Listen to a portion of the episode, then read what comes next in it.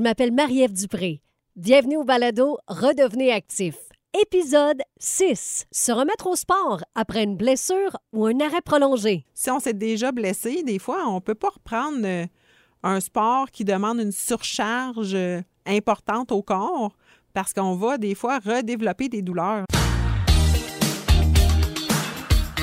Redevenez actif, un balado du complexe Physio-Mouvement Santé.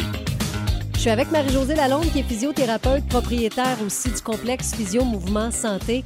Marie-Josée, des fois, là, on se pense comme des super-héros. On a pratiqué une activité sportive pendant longtemps, on s'est blessé, puis quand on veut recommencer, on se dit « Je peux recommencer pareil comme avant, là. » Oui, effectivement. Chaque saison a son défi pour la reprise des activités physiques. Sans se blesser, mais certains sports sont plus sujets justement à développer des douleurs. Puis, si on s'est déjà blessé, des fois, on ne peut pas reprendre un sport qui demande une surcharge importante au corps parce qu'on va des fois redévelopper des douleurs. Là, ça me fait penser, je vous donne l'exemple de Marie-Ève qui a repris la course à pied progressivement sur son tapis il y a quelques semaines. Puis, elle me consultait pour une autre problématique. Elle a comme objectif de faire une course de 10 km cet été.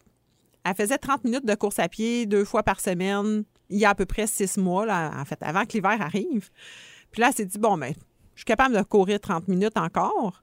Alors, elle a commencé sur son tapis roulant 2 fois par semaine, 30 minutes. Son 30 minutes. Son vrai 30 minutes. Elle s'est dit, je suis capable, mais après 3 semaines, elle a développé une douleur à un genou d'un côté, son genou droit. Puis là, elle avait mal aussi au tibia en avant, de son côté gauche. Fait que définitivement, on voit qu'elle a repris ça trop vite. Trop vite.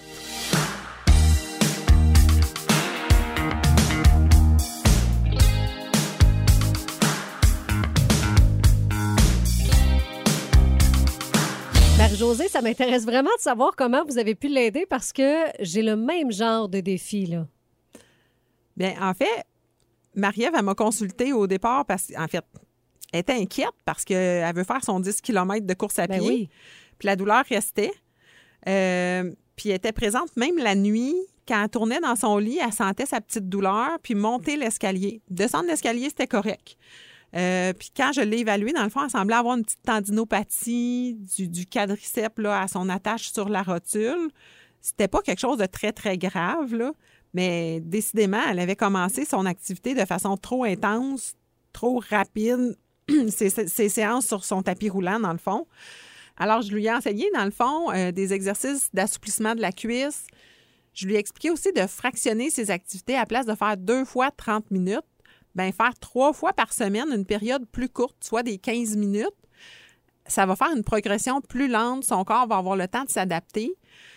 Puis en course à pied, dans le fond, l'idéal de reprise, c'est faire 1 minute de marche, 1 minute de course, et d'augmenter d'une semaine à l'autre le temps de course, mais de garder 1 minute de marche quand même. Je sais que ça a l'air long des fois, mais c'est une façon, dans le fond, de prévenir les blessures en course à pied ou dans n'importe quel sport. Dans le fond, c'est de fractionner notre activité.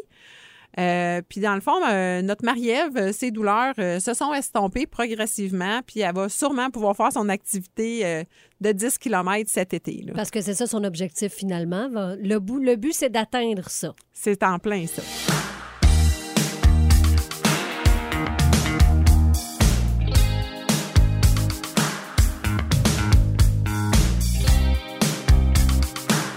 Donc le Marie-Josée, on a été sportif, on s'est blessé, on veut revenir, on reprend ça comment? Bien, l'idéal, là, peu importe notre choix d'activité, c'est important de débuter progressivement.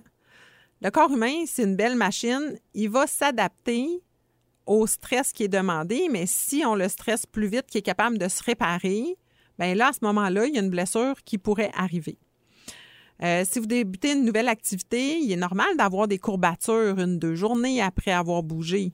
Mais si ça dure 3-4 jours, c'est peut-être qu'on a trop fait. Il faut laisser le temps au corps de se réparer. Il est important de retourner à l'activité, même si vous avez des petites courbatures. Mais il faut juste doser l'intensité. Des fois, c'est dire, OK, je vais marcher à la place de courir. Aujourd'hui, je suis courbaturée. C'est pas je suis courbaturée, je reste dans mon divan. Non, parce que c'est pire. Oui, parce que dans le fond, ce qu'on veut, c'est augmenter la circulation sanguine dans notre corps, qui va faire en sorte que ça va favoriser le transport de nos déchets organiques, puis ça va souvent plutôt diminuer même les raideurs post-entraînement. Si vous commencez une activité en solitaire comme la course à pied, le vélo, la randonnée, puis vous avez des courbatures, bien, vous pouvez aussi consulter, dans le fond, des physiothérapeutes, kinésiologues, des entraîneurs qui sauront vous conseiller dans votre progression d'activité si c'est un sport qui est un peu plus intense. Bien oui, se faire aider. C'est en plein ça et de s'assurer de progresser dans le bonne heure.